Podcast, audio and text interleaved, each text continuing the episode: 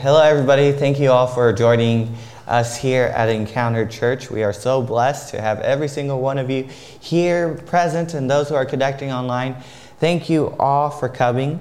Uh, if you have your Bibles, open it up to Romans 1 16. Romans 1 16. It is a pretty popular verse. It was actually uh, like a, a, label, if you know, like Lecrae. He, uh, he, he, has this music label called 116, and it comes from this passage.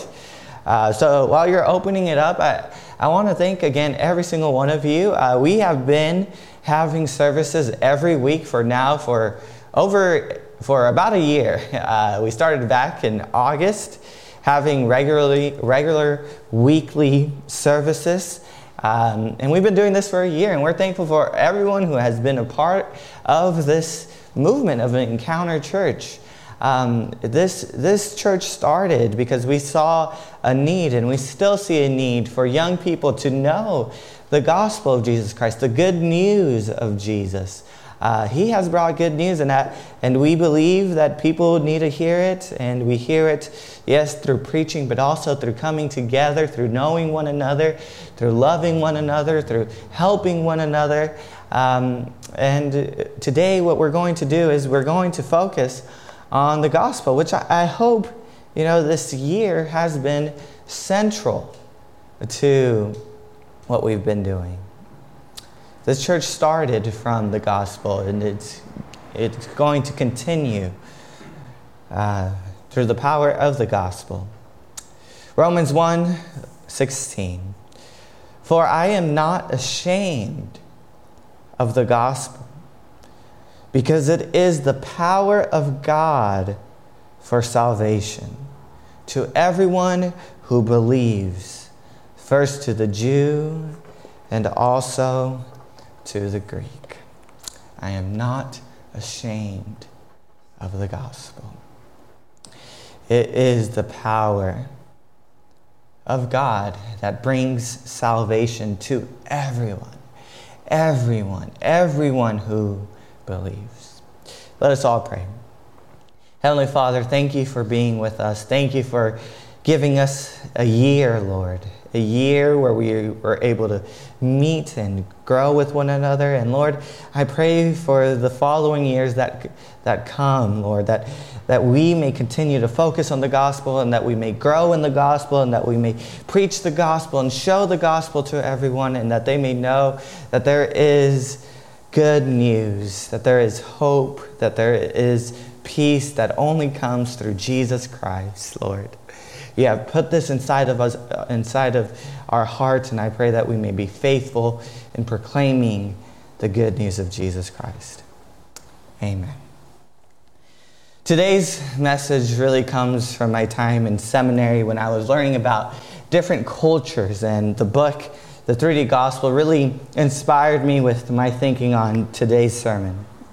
So I hope that all of you have heard the gospel, hopefully here or somewhere else, the gospel. It is a, we don't really use that word in our everyday English language. Um, but hopefully, if you've heard good preaching, you, you've heard that you know the gospel consists of you sinning, of you transgressing against God, that you're sinful, that you are separated from God, and because you are separated because of your sins, you are guilty. You deserve God's judgment. You deserve punishment. But Jesus, He died for your sins. He died on your behalf. So if you believe in Him, your sins will be forgiven. This is a, gospel presentation that we probably all heard, and hopefully you've heard it before. If this is the first time you've heard it, hopefully you believe this, and that if your faith is genuine in this, then, then your sins have been forgiven, and you can enjoy a new life in Christ. However, this gospel presentation is only looking at the gospel through one lens. It is looking through this perspective, which we'll look at, and it's called innocence. Innocence. We're looking at it through this perspective, and we really focus the gospel through the perspective of innocence and guilt. We were guilty of sin, but Jesus made us innocent. This is true, and we need to preach this. We need to preach this to everyone, but this is not the whole pie. There's more to this. If you meet someone in Asia or from a different framework, this innocent guilt presentation of the gospel will not be fully understood.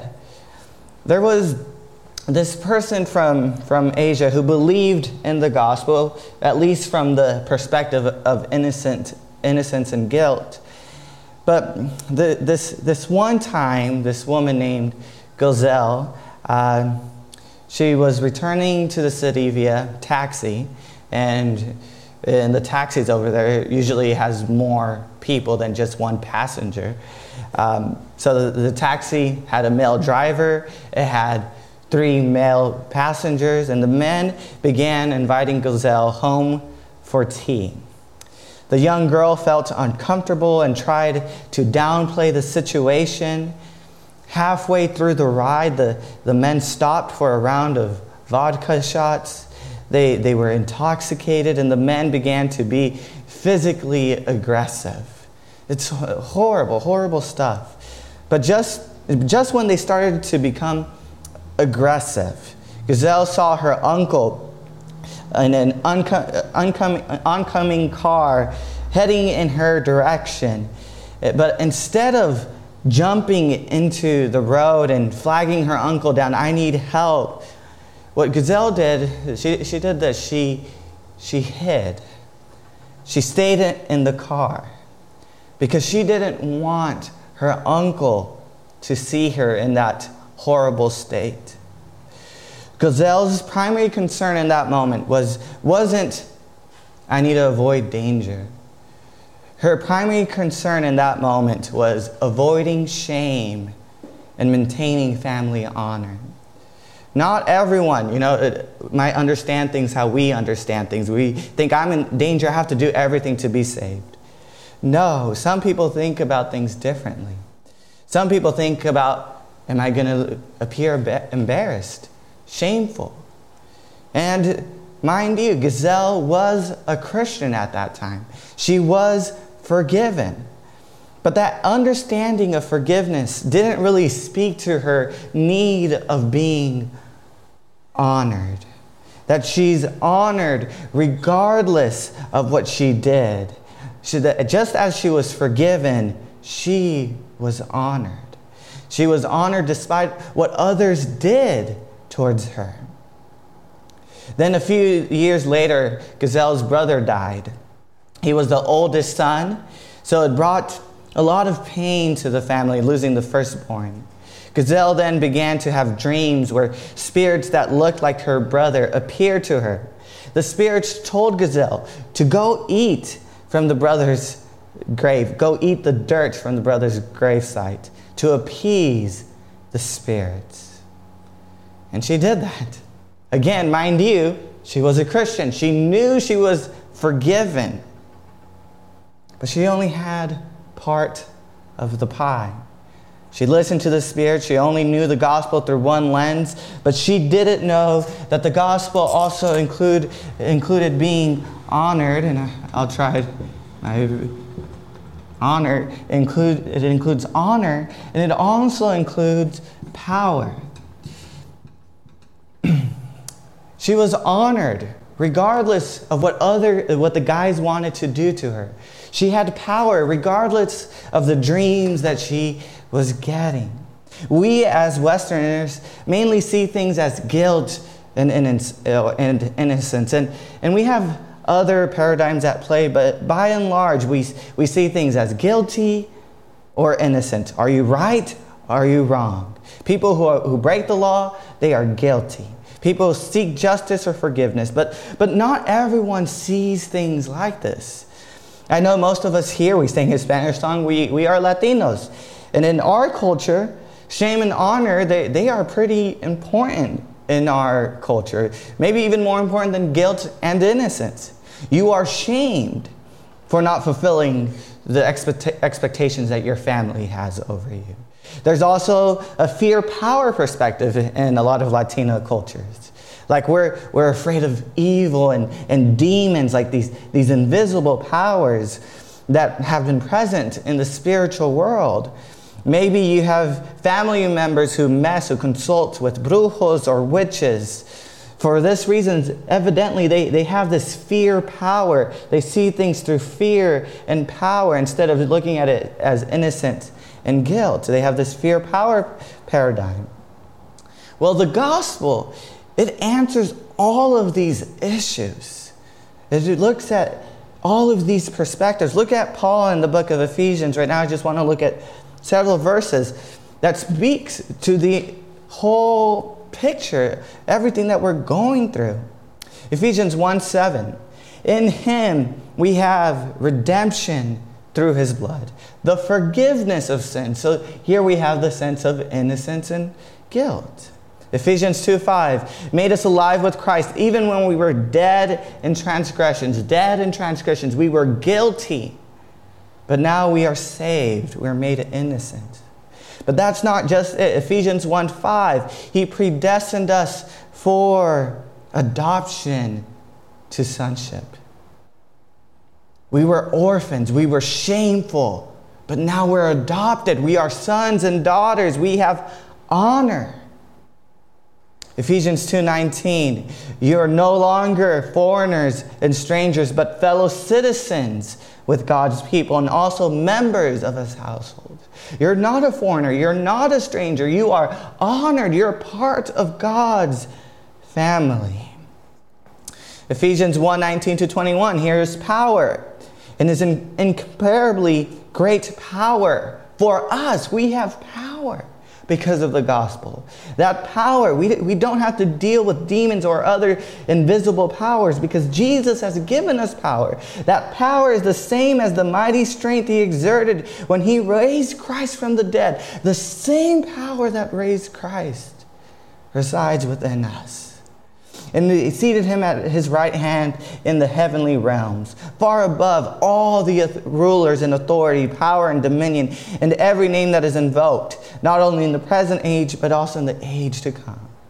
The one who has forgiven us, adopted us, he has the power, and he has given us the power to over all rulers, over all authority, over all power and dominion, over the visible and the invisible world. Ephesians 6:10 Finally be strong in the Lord and in his mighty power put on the full armor of God so that you can take your stand against the devil's schemes. We have power. We don't have to be afraid. And in his prayer we see all the three paradigms ephesians 1 18 to 19 we see innocence power and honor i pray that the eyes of your heart, Ephesians 1:18, may be enlightened in order that you may know the hope to which he has called you, the riches of his glorious inheritance in his people, and his incomparably great power for us who believe. We have hope because we have been forgiven. We have a glorious inheritance because we have honor in God's family. We have power because we believe. We have the power to conquer anything and any demon. Sometimes we just focus, okay, we're innocent, we're forgiven. But the gospel, it addresses all of these three perspectives. The gospel is uh, like a multifaceted diamond, there's different ways of looking at it. God wants people in all cultures and all understanding, understandings to experience His complete salvation. Here, we primarily just emphasize one perspective because that's how we understand things. But we can neglect these other perspectives, but we shouldn't because even though we don't really live in an honor shame culture, we still deal with you know, our self esteem and feeling like we're honored and knowing that God loves us regardless of what our family says. God has made us honorable. We have power to conquer whatever the enemy throws at us. It's essential that we look at every uh, one of these aspects. When we just focus on one, we're essentially putting God in a box. But God, he's, He shouldn't be stuck in a box. He should help us feel honored and feel powerful because that's what He has made us. Gazelle's understanding, the woman that I spoke about earlier, what she understood about salvation was just a Western view of salvation, one dimensional. Consequently, she, she defaulted when she didn't know that the gospel spoke about power and about honor. She defaulted to cultural practices. She just did what was normal for her. And we, I think we should try to understand these different perspectives better. This culture about innocence is about rules and laws. It's about also like doing things that we know is right personally. It doesn't matter what other people think, we just do what is right. Not all cultures think of this, they don't think about it this way. Some cultures, like the Roman culture, it was shame honor. They saw things like honor as a good thing. They thought that honor is the good opinion of good people. And they wanted that. They wanted that type of honor. Maybe you remember the tragic bombing, the Boston Marathon bombing back in 2013. Well, the media, they were able to find the suspect's uncle. And in one public television, the, the uncle denounced his nephew. He didn't say, like, you were wrong. His main concern, the uncle, he, he shared this, and you could see his concern of shame you put shame on the entire family.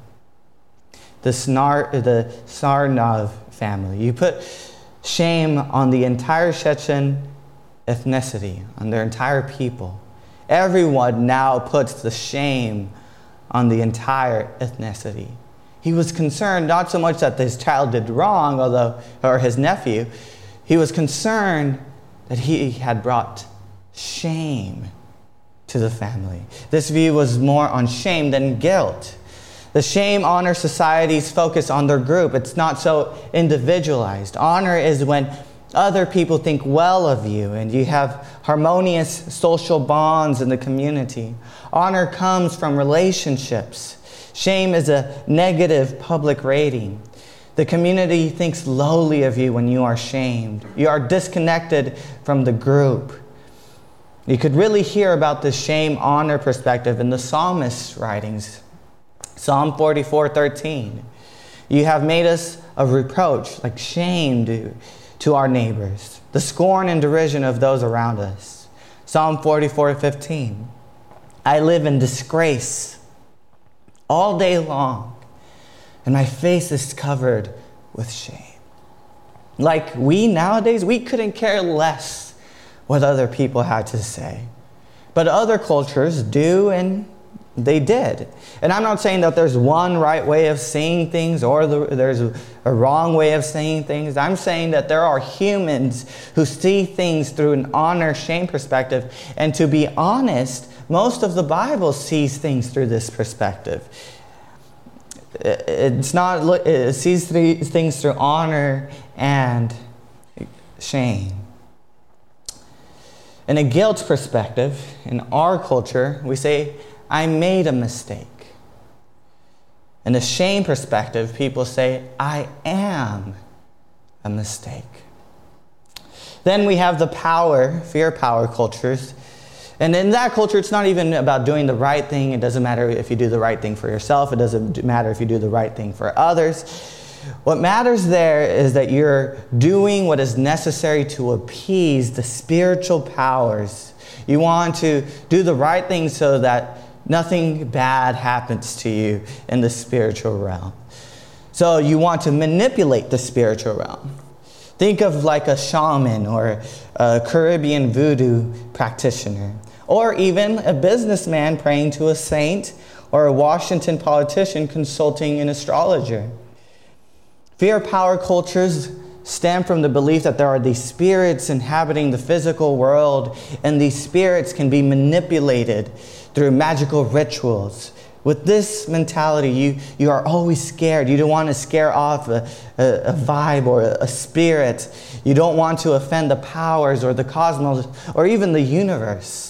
So to gain power, you to become aware, you use these amulets. You, you interact with, cor- uh, with curses and charms, and you, you do incantations, witchcraft, horoscopes, or the evil eye.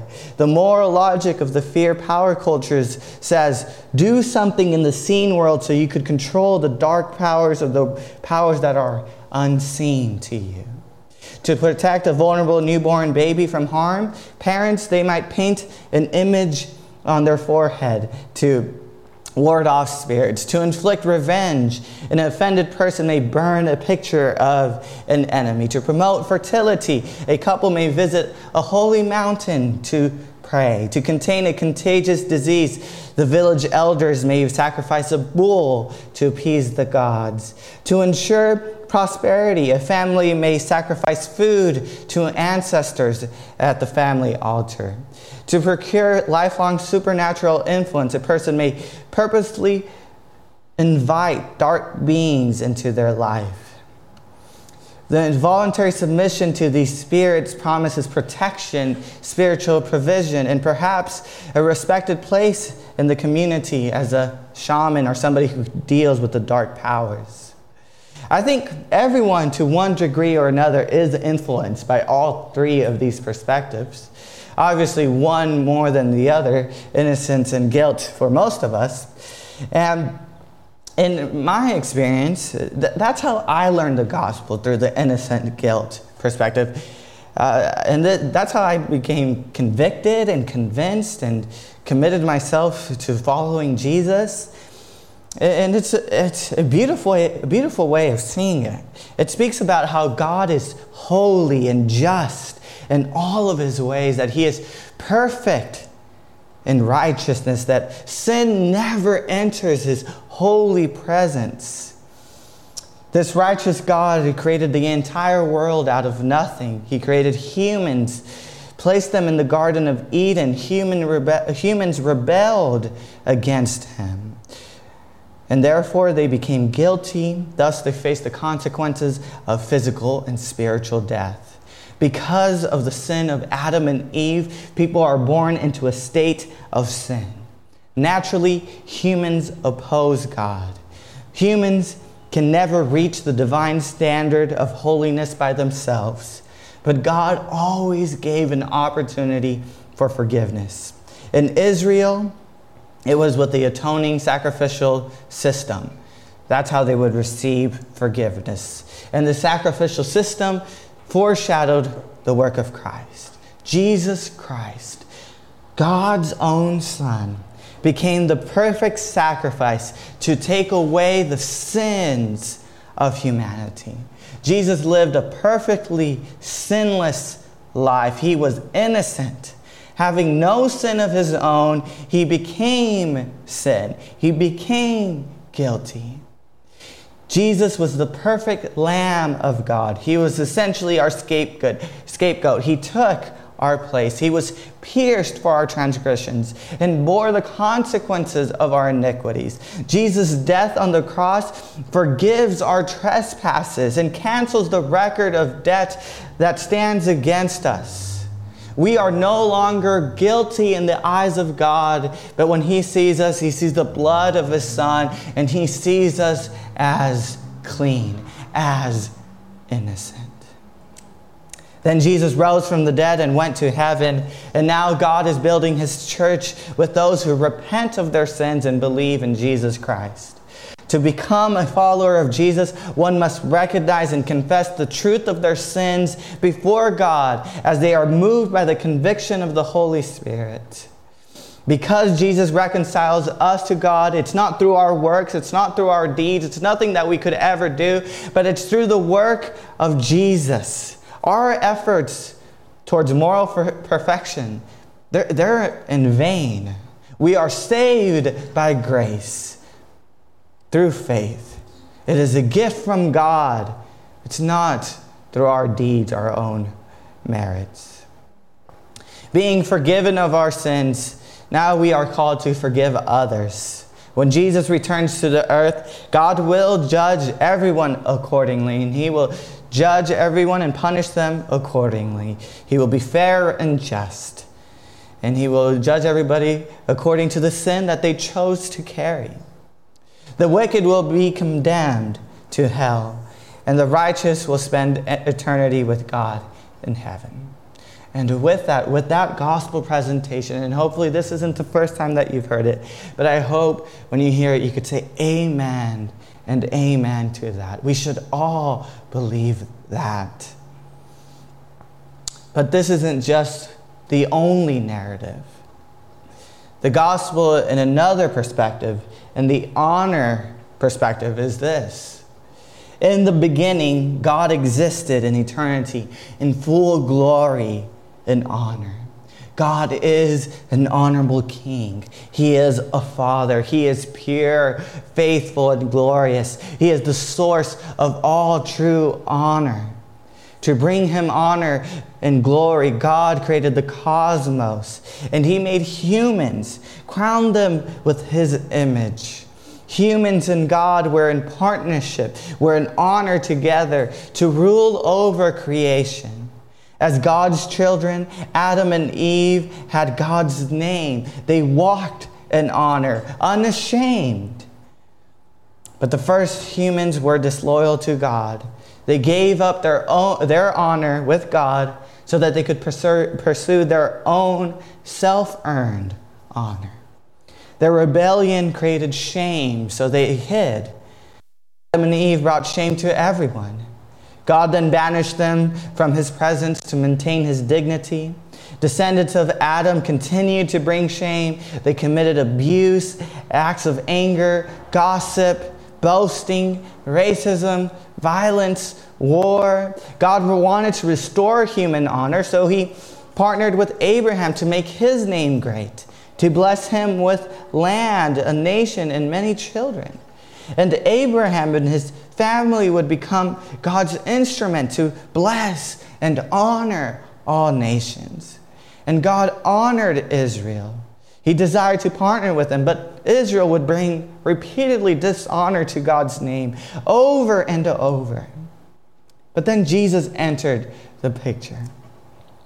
He was eternally glorious and he was honorable in heaven. We read in Philippians 2 he was equal to God. He was honorable, he was in glory before the foundations of the earth. But then he became a lowly human in order to save people from shame. He healed and ate with people who were social outcasts. Jesus honored them. He restored divine honor. And he taught to welcome all, regardless of what society says. Jesus' ministry threatened the earthly honor of established leaders.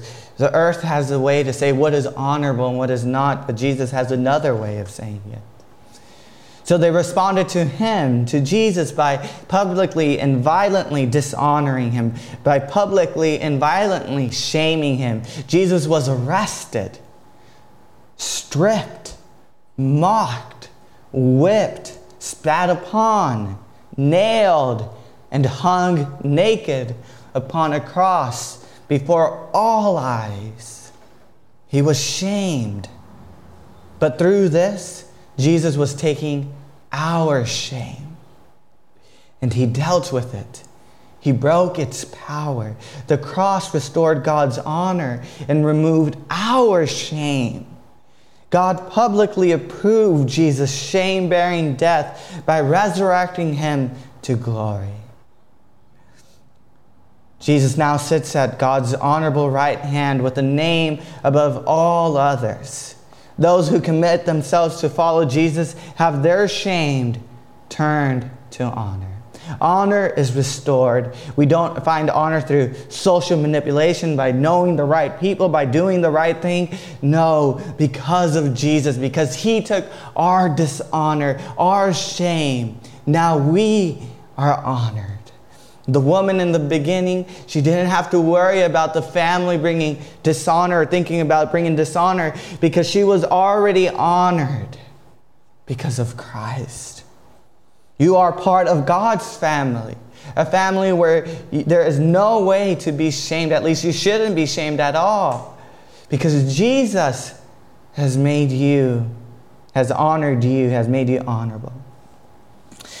You are part of a family that transcends social norms, ethnicity, reputation, and religious purity. No one is better than anyone else. As one writer said, God exchanges our old status as unclean, worthless, and inferior orphans for the status of pure, worthy, and honorable children. Those who follow Christ to the cross of shame will also follow him into resurrection glory. Being welcomed into God's family allows people to welcome and accept other groups. Christians are able to honor others and glorify God since they possess God's eternal honor and empowering spirit. Upon Jesus' return, unbelievers will be stripped of all worldly honors. They thought that they were honored in a worldly standard, but they will be stripped and banished to everlasting shame. While believers, we will receive crowns of eternal honor as God's glory fills all creation. Now, this perspective should sound very familiar because it is very connected to the kingdom theme. It's connected to the culture of Scripture, which is predominantly honor shame. But the last one for today, and there's even other perspectives that we could look like, like lost and found, clean and unclean, but these are the three that we're focusing on today. The last one is power. So, how does the story of the Bible talk about fear of power? And this is the last one, and, and then we will end. In the beginning, the Creator God made the world just by saying the words. His words have so much power that everything that is was made through the words. He spoke and it was. God is in control over everything in creation. There is nothing that He has no power over.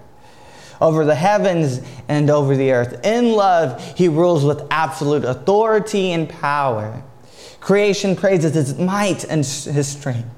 God established this world as his kingdom, and he set Adam to reign over it. God shared his power with Adam, with humans. Adam was to walk with authority over the world. But at some point, this, this adversary, this serpent, came to the picture. The serpent planned to lead a rebellion against this powerful God he persuaded the first humans to, to give up their powers and join with Satan, with the serpent, with the adversary. Adam was supposed to use God's power to subdue everything, to put everything under its authority, but instead, it decided to go under the authority of the serpent. The serpent became their ruler, he became the new prince and humans are now born into his kingdom. One writer said, Sin, spiritual attack, and idolatry, they, they enslave human souls to dark forces. God used the nation of Israel to defeat the enemies over and over. They defeated the Egyptians and their gods. They were free. God gave the Israelites victory over battles when they relied on Him. Sadly, shortly after and repeatedly, Israel would ally itself with the gods of Canaan and the rulers of larger nations because they thought that they needed to partner with those spirits to bring them power. The prophets of Israel would tell them over and over return to the true source of power, return to God, God's liberating power. It became flesh in Jesus Christ. Jesus brought the power of God. He resisted Satan's offer of co rulership. He didn't submit or succumb or become under the authority of Satan. Instead, he denied him and resisted him. Jesus demonstrated what it really meant for a human to rely on God's power. Jesus helped people, a lot of people, by freeing them from demon possession. He delivered people who were captive by Satan. He healed the sick, he raised the dead, and casted out demons. Jesus used this power to save all those who are under the power of the devil. On the cross, the evil powers thought that they had won. They had killed God's Son. But in reality, Jesus Christ, on that cross, it was actually a death blow to the evil forces because on that cross, he was taking all of evil to the grave. The cross disarmed the powers and authorities and publicly triumphed over them. And to top it off, Jesus rose from the dead. Death had no power over him. The evil powers had no power over Jesus. Jesus has dominion over the living and the dead. Believers continue to experience his liberating power. They are transferred from the kingdom of Satan, from the kingdom of darkness to the kingdom of light. God raises up Christ in seats, in heavenly seats, and he raises us up with him so that we too have power and dominion all over authorities. We don't need to consult all of these other means to manipulate the dark world. Jesus' power is enough. We are co heirs with Christ. We now have power over Satan, over any demon, over any evil spirit. We don't need black magic. We don't need white magic. We don't need any type of magic. God's Spirit is enough. And as we close, let's understand this sin is a big deal. It makes us guilty. It creates fear. It creates shame. Our shortcomings, our downfalls, they, they are a problem. And uh, we could try to solve it by ourselves, deal with the pain, with the guilt, with the, with the shame, with the fear through our own merits. Or we could see what God has done. The God of the Bible, He desires to make us innocent. He desires to make, give us honor. He desires to make us powerful. We need to live out this gospel life. And if you haven't started, I encourage you believe and and dive deeper in the word and, and remind yourself God has given me power. God has made me innocent. God has given me honor. Take the time today to pray about it. God, I believe that Jesus has made me honorable that Jesus has made me innocent. And if you have already stepped to this gospel life, it's not just the beginning, it's the entire Christian life. Then walk as an innocent person, person, as a person with honor, as a person with power. I want to end with Paul's prayer in Ephesians 1 18, 19. And I encourage you to close your eyes and listen to the words as I pray his prayer that he prayed over the Ephesians. Let's pray. I pray that the eyes of your heart may be enlightened in order that you may know the hope to which God has called you I pray that you may know the riches of God's glorious inheritance. You are part of God's family. And I pray that you would know his great and incomparable power for all of you who believe. In Jesus' name we pray. Amen.